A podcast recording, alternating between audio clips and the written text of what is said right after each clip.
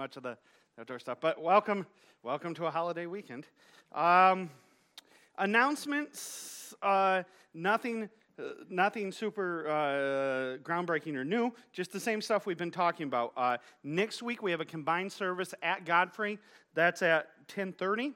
Uh, we'll have a baptism during that. If you've not uh, followed Christ in baptism, if you met Jesus and, and you want to make that, that step, you can talk to me about that. There's, there's still time, but we'll do that together. Related to that, I sent out to a lot of people in, in the congregation just a message. We had talked about, um, and uh, he, uh, he knew someone with the cottage, so he's not here, so we can talk about this. But my, my dad's not here uh, this weekend, but Jim Drake has, uh, has done much for this congregation. In fact, if you look at anything that's been, been constructed over how many, uh, how many years, um, he's, he's either led that or done a lot of it single handedly. Um, we thought it was appropriate in Nick's weekend service to, to honor him. So we're going to honor him. Uh, it's also his birthday weekend, so we'll probably have a cake. But if you wanted to, to write a note or that kind of thing uh, to share with him, uh, if he's touched your life, that would be that would be awesome. We just feel like that's appropriate to do. So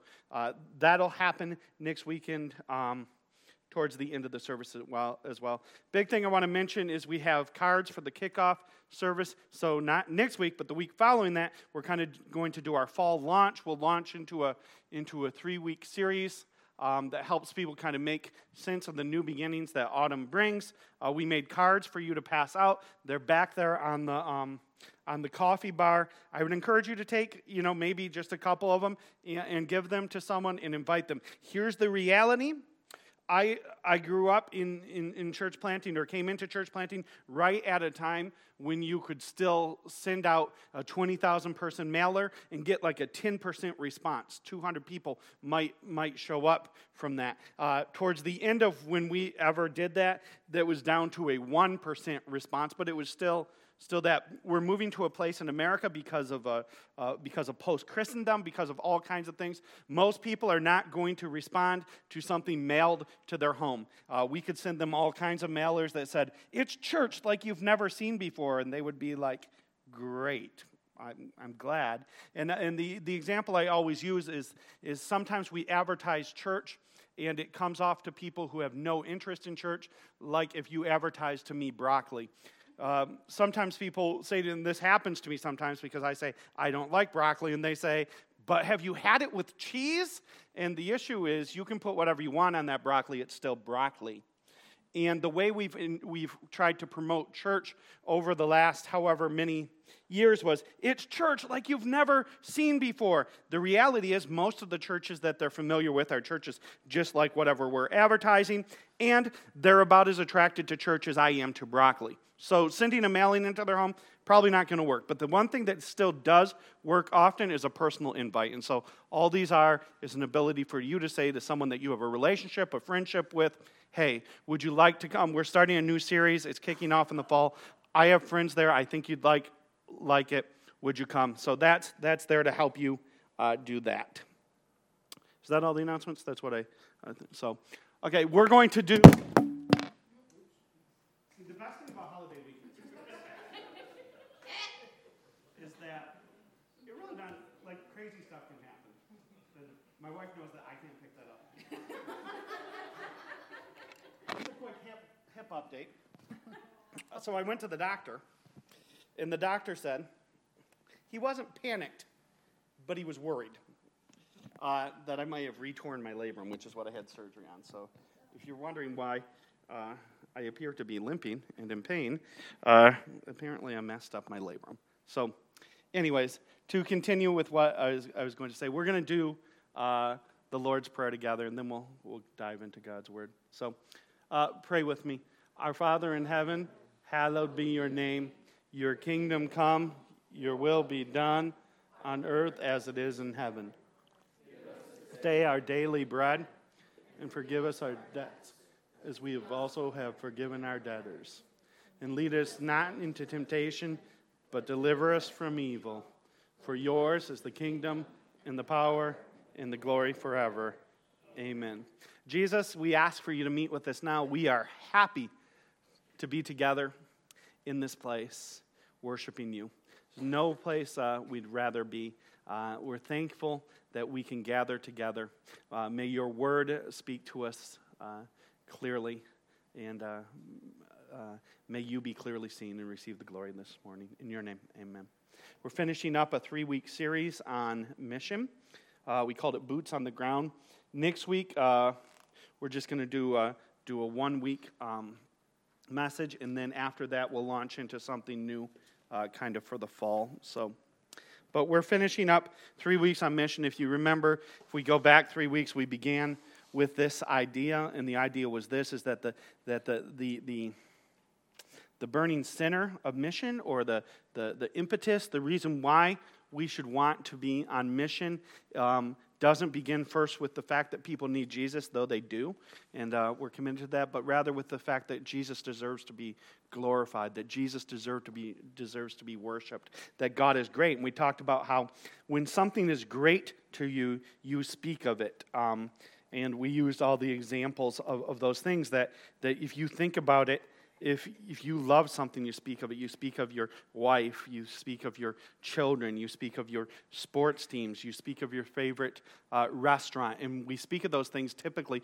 without shame because we, we, have a, we have a passion for them. And so the problem in our evangelism is not that we're shy, the problem in our evangelism is not that, we, um, that, that, um, that we're, we're um, uh, and not any of those things. It's not shyness. The problem in, in our evangelism largely is that our passion for, for God and our passion for God's greatness is not deep enough. And so, if we want to grow in evangelism or grow in the sharing of the good news about Jesus, we need to grow further into Jesus. And so, and then last week we, we talked about what that would look like, what that message should look like, how we should, how we should speak that. Um, we talked about uh, being graceful, seasoned with salt, uh, how, that, how that message should, should be spoken.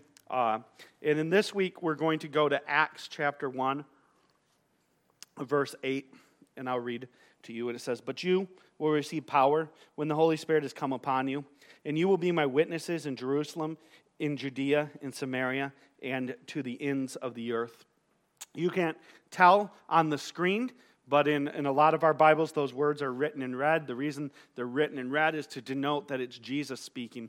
And Jesus is speaking to a specific group of people. He's speaking to his, to his disciples, those who are, uh, who are to become his, his apostles, his emissaries, his, his, his church expanding, uh, church planters on earth. And he's about, he's been crucified, he's been resurrected, he's about to ascend into heaven, and he's going to give them instructions. And so, uh, some people debate uh, whether or not they would say, well, that was spoken directly to the apostles. I don't know how that applies to us. And so I would just make the theological note here that I think, though it is spoken directly to the apostles, though it is a charge given to the apostles, that it is reflective of the very heart of God, and that if God's idea is, that, that his followers in the, in, the, in the first century would be his witnesses, that we can take from that an example and that we should live that, live that out, that, it should, that we should also reflect uh, this truth. And so I think for us, the Church of Jesus Christ, as we look in going into the, into the new year, we look at those around us, we look at those things.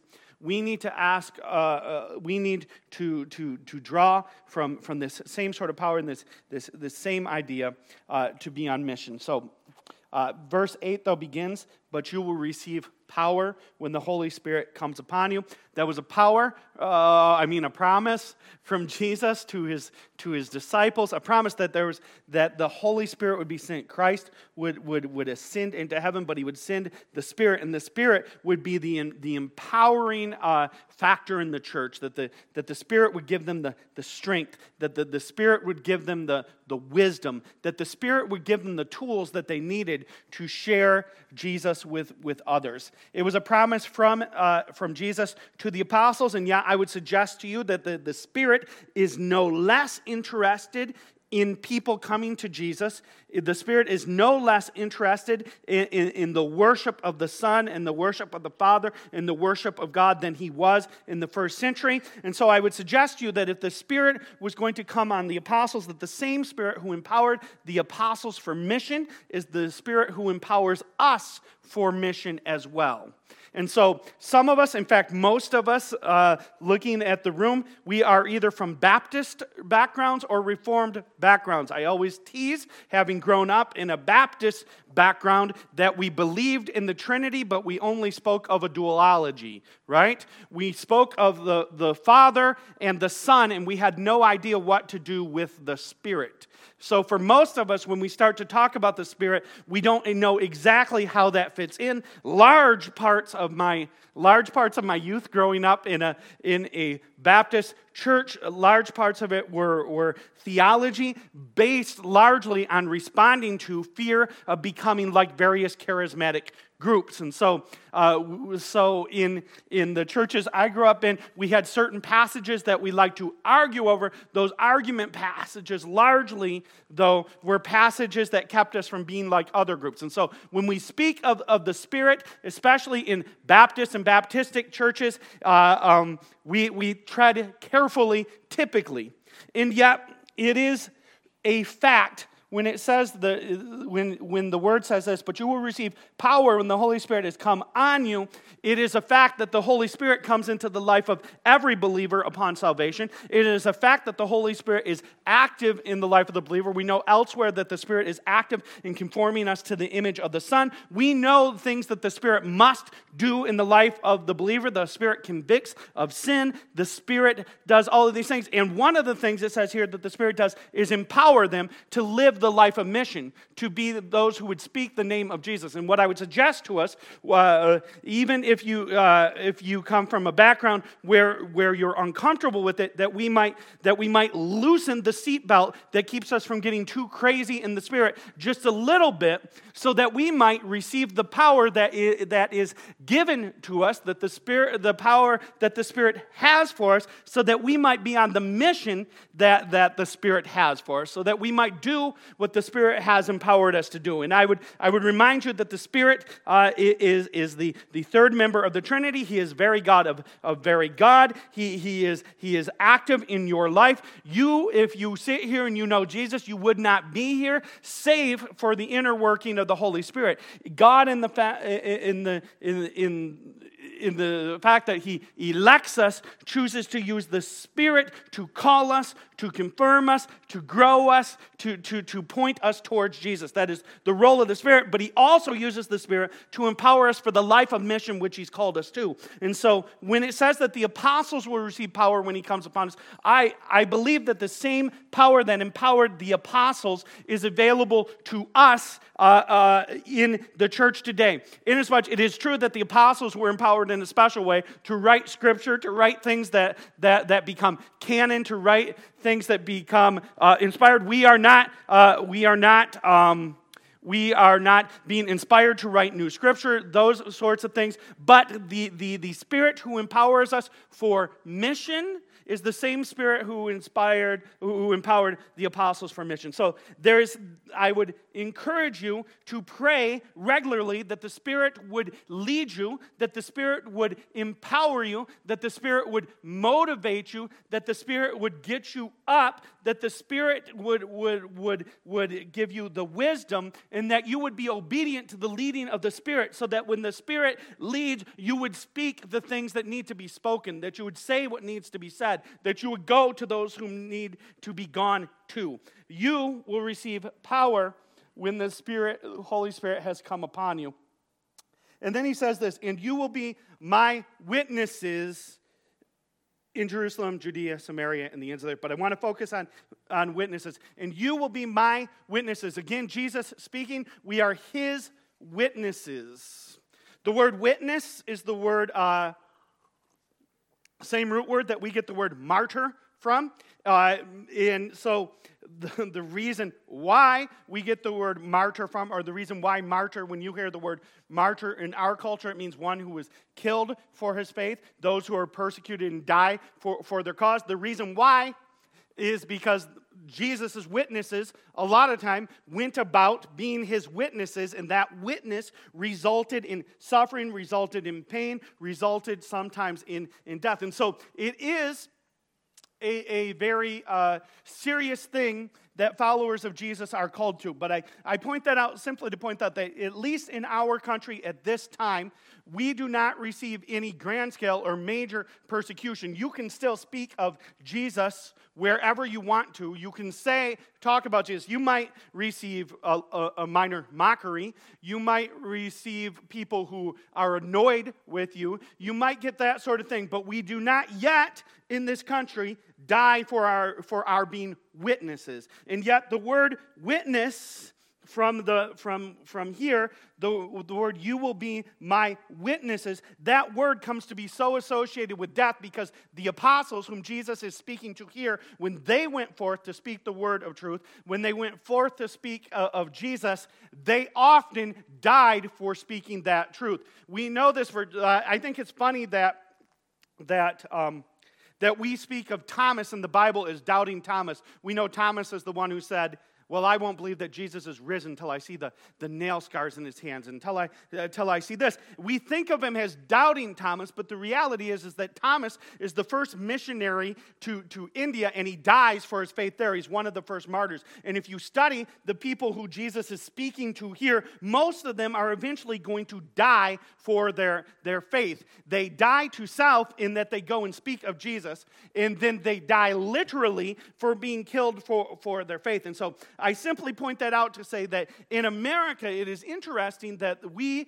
can be witnesses without being martyrs a lot of times, in the sense that we are not yet at the point where we are dying for our faith. I do hear Christians sometimes speak of the persecution we are now uh, receiving in America. I think that is a grand scale mockery of what people around the world are experiencing and, and, and a slight to what the apostles actually experienced. You can still be a witness without death in our country. And so, nonetheless, should that one day become not true, the calling is no less. The calling is no less a calling. We are called to be his witnesses. And it is sometimes, I would point out then, costly to be a witness. It is not easy always to be a witness. It is not simple to be. There is a cost.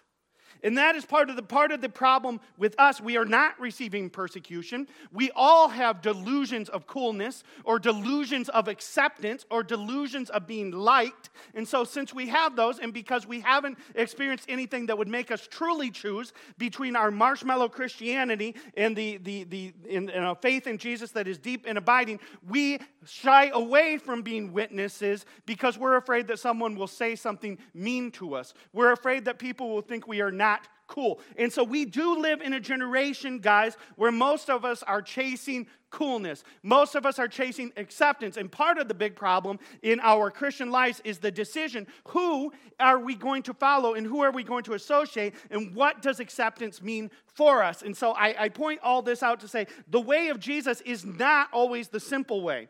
The way of Jesus is not necessarily the way that is going to make you the coolest in your school. It's not necessarily the one that's going to make you the coolest in your job. It's not necessarily going the one that's going to make you most popular in any of those things that you do.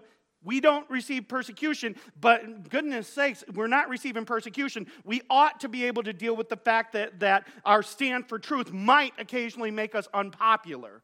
But the problem comes here.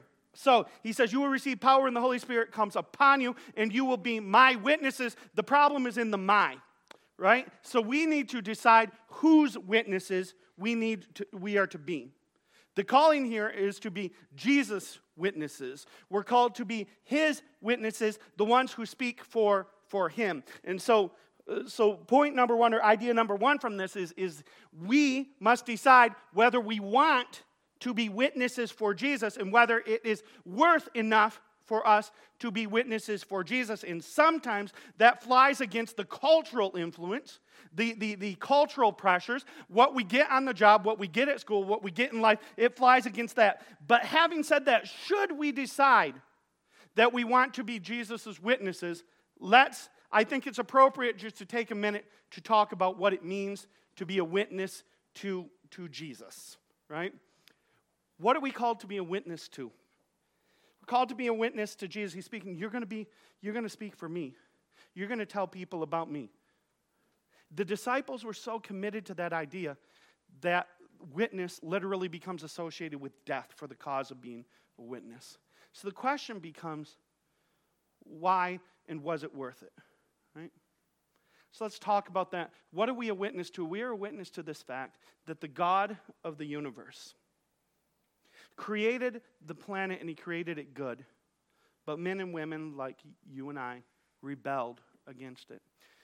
We chose not to follow it. We chose not to do right. We became enemies of God. But the God of the universe, in his goodness, was not satisfied to leave us to our own destruction but rather he sent his son. John 3.16 the most basic verse in, in the world. They put it up at football games right? John 3.16 it says this for god so loved the world that he gave his one and only son so that anyone who believed in him would not perish but have everlasting life. There's a central gospel statement here which is this is that god was not satisfied to leave us to our sinfulness to our brokenness or to our death but rather he sent his son to rescue us from our brokenness, to rescue us from our death, and to restore us to Him. There's, a, there's in, um, in one of the versions, there's a verse in, in 1 Peter that says that God sent Jesus to bring us safely home to God. What a beautiful translation. See, that's the heart of the gospel. And so, what are we called to be a witness to? We're called to be a witness to Jesus. What did Jesus do? Jesus is the one who died so that we could have amazing, untold, unspeakable grace. And what I want to remind you of for just a minute is that your message is, is, a beautiful, beautiful message. That what you get to speak of is a God who is graceful, that a, a God who is good. I can, so if someone came to me and said, Dave, you're a witness for this Jesus, why? This is what I would tell them. When I was four years old, my mom was walking me. My mom didn't drive. So we walked places. And it's interesting because we found out only later that, that she, was, she was handicapped even then, and her, her, her, her lower body muscles didn't, didn't work well. But we would walk places slowly and we would talk. And I remember clearly walking home, I think from the elementary school, which was right next to where we lived. We were, we were walking home, and I, I asked a question that a lot of little kids ask, right? And I simply asked this, Mom, if I died, what would happen to me? And my mom beautifully and wonderfully shared with me the basics of a gospel that said this Well, if you died, you'd go and you'd be separated from God forever. But Jesus loved you enough to die for you. And Jesus went to a cross to take away your sins. And by the time we got home, convinced of that through the work of the Spirit, I knelt next to, next to my bed, and my mother led me to accept Jesus Christ. That happened when I was four. I'm 42. That means for 38 years I've known Jesus. I want to be honest with you. There are times when I have doubts about certain things that, that I read. Sometimes there's things I read in the Bible, I go, that, that happened? Right? And I'm not, I, I believe it to be 100% true, but I'm being transparent about the reality. Here's what I've never doubted. For 38 years, I have known Jesus Christ. I've known him. And so sometimes I read about people, they're like, well, I left the faith. I can't do it. And I go, don't you miss Jesus? How do you not miss him? See, I could walk away from a lot of things. There's days when you could walk away from the people in a church. I love you guys. I haven't felt this way recently, right? but I've been here a while. And there's days when you're like, I'm just going to give up. I'm going to walk away. I'm tired of those people. I could walk away from the people. I can't walk away from Jesus. I know him, and I'm known by him. There are days that are hard and difficult. There's days I doubt everything, but I never doubt this. I know Jesus. I know that I know that I know. For me, what it says in Hebrews is true that faith is the evidence of things not seen, the substance of things hoped for. I know Him. I could walk away from so much. I could go into a lifestyle and do that. Some people give up Christianity over a choice for a lifestyle that they want to live and they walk away. And I've never understood this. I could walk away from a lot, but I can't walk away from Jesus any more than I can deny that my hand is in the air. Can I deny the fact that my breath comes through a Savior that I know? He is real to me. He, he, I know Him, He knows me, He's rescued me. I also know this this is the truth of the gospel. There has not been a day in those 38 years where I have been sufficiently pleasing to this one who has rescued me. I haven't had a perfect day. I haven't had a day where I lacked sin. I haven't had a day where, from a human sense, you wouldn't look at it and say, Oh my goodness, he must be such a disappointment to his God. Yeah, that's me. Day after day after day, disappointment after disappointment after disappointment, with fits of trying to be holy in between. And yet, for 38 years, I have not yet arrived at anything that I would claim is pleasing to God. And yet, I'm convinced of this He loves me. I'm convinced that when it says in Romans that those whom he foreknew, he also predestined to be conformed to the image of the Son, I think that's true. I'm 38 years in and it's happening but it seems slow sometimes. That's why when I discovered that Ephesians 1 4 says that those whom God for, uh, that in Ephesians 1 4 says that God chose us in Christ before the foundation of the world to be holy and blameless in His sight. Why am His witness? Because He loves me and I don't deserve it. Every day teaches me something new about this. Every moment, why do I believe? I believe because He loves me. I believe because I have a wonderful family. I believe because even in the midst of struggle, He's there for me. This has honestly been the worst summer of my life. It's not been good, right? My mom passed away, it felt very suddenly. We had home struggles in, in, in, the midst of that. Lots of struggle at, at home in the middle. Then I had surgery. Then apparently I ruined that surgery. I've been through a lot. It has not been happy every moment, but I will tell you this even in the midst of it, I know Jesus. Whose witness am I to be but his? I know him. I can't not know him. I'm a dad, so I know what it is to have children who disobey. I know what it is to have children who walk away. I know what it is some days to have children who would rather not be my children. But I am adopted, I am an adopted child of the king, and I've looked at his adoption many days and said, Who are you? And day by day by day, he said, I am your father. By the power of the Son, I know Jesus. I'm his witness. Why? And what are we witnesses to but this? My testimony, by the way, is not the gospel, but it is informed and controlled by the gospel, by this reality that God sent his Son into the world to save sinners, of whom I am chief.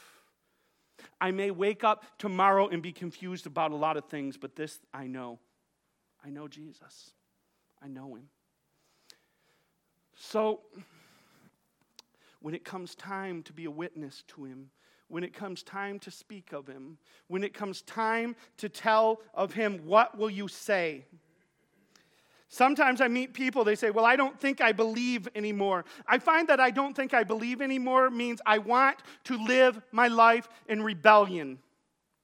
You need to understand this that lack of, lack of belief is often not lack of belief. It's positive affirmation of wanting to live your lifestyle on, on your own. And this is the thing you can do that, but it doesn't really work out right? The Bible is full of people for whom that didn't work out. Life is full of people for whom that didn't work out. And you can have doubts and you're going to have moments, but I would encourage you with, with this at the heart of the gospel is a man. His name is Jesus. He is God in the flesh, and he came to rescue sinners like you and like me.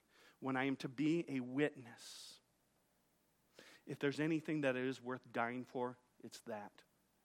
That Jesus knows me, that he loves me, and that he saved me and in his graceful goodness, he cares for me. And when things are awful and when things are not good, I can run to him. When things are broken, he's a healer. When things seem destroyed, he puts it back together. When the storm rages, he is in the storm. It, it, Jesus is, is, is, is with us consistently. This, this, this is what we're to be a witness to the goodness of a great God who's amazing and who's exemplified in the person of who Jesus is and what Jesus has done.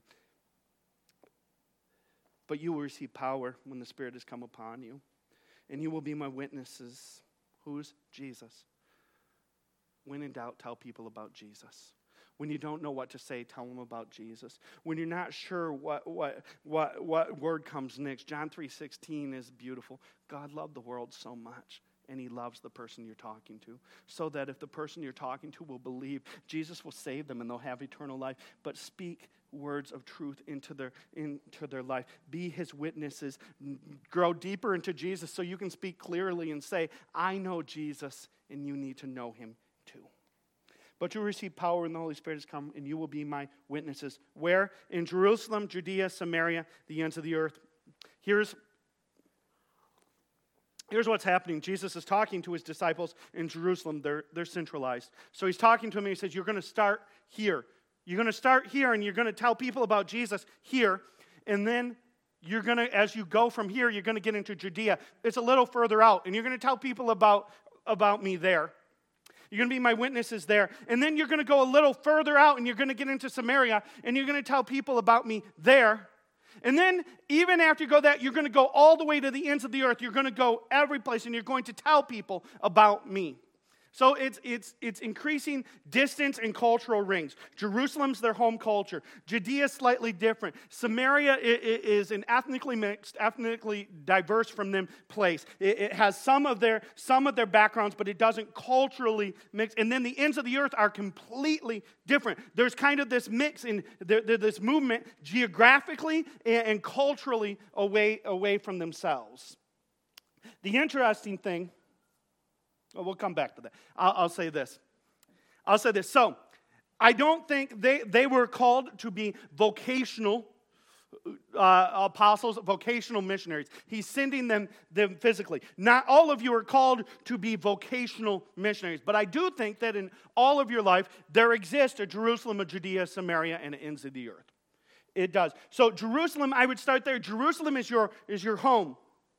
Jerusalem is your home and the places you go. So it's in your family. Are there people in your family who need to hear the gospel? If you're a parent, the answer is yes. If you're a spouse, the answer is yes. If you're a person who lives in a home by yourself, I would say the answer is still yes. Preach the gospel to yourself daily, right?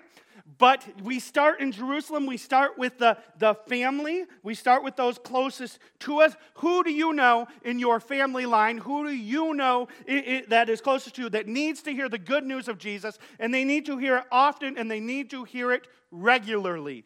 Share Jesus with them there. Then Judea is a little further out. This might be getting into your friend network. These are people you're friends with, but they're not from your family, so they might not have exactly the same culture, but they might be culturally similar.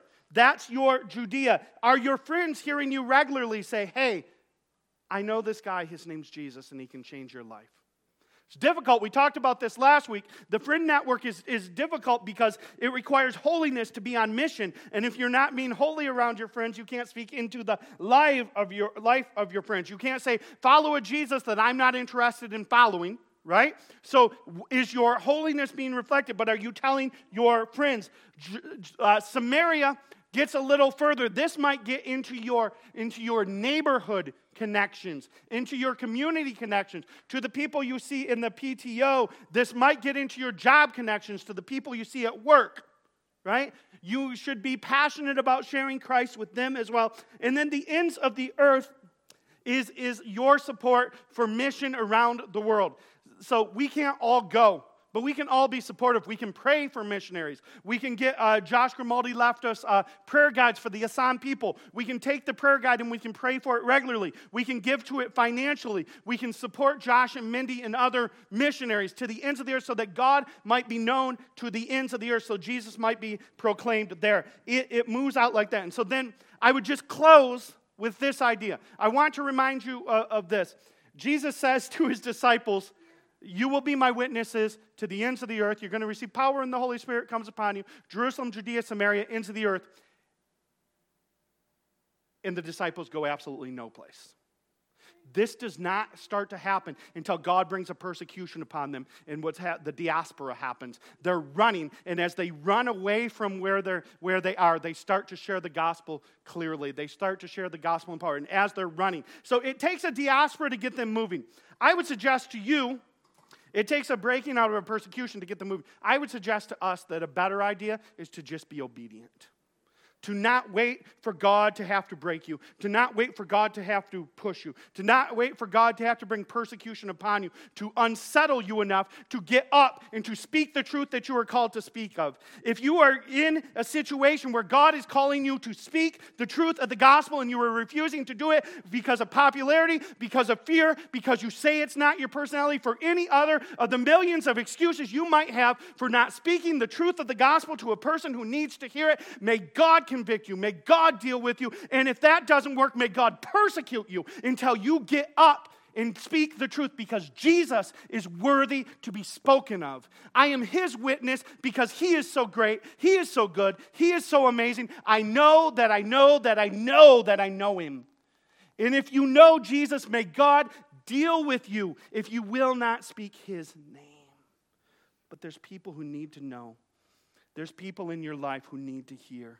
May you not hold back from the good news of this good king, but may you proclaim it loudly and lovingly, seasoned with salt, spoken gracefully, never in anger, never because you think you're going to win an argument, never because you want to prove yourself right, but only because you've been a good Jesus who's dealt with you lovingly and you want your friends, your family, your neighbors, and the ends of the earth to know as great of a God who could save someone like me and like you can save them.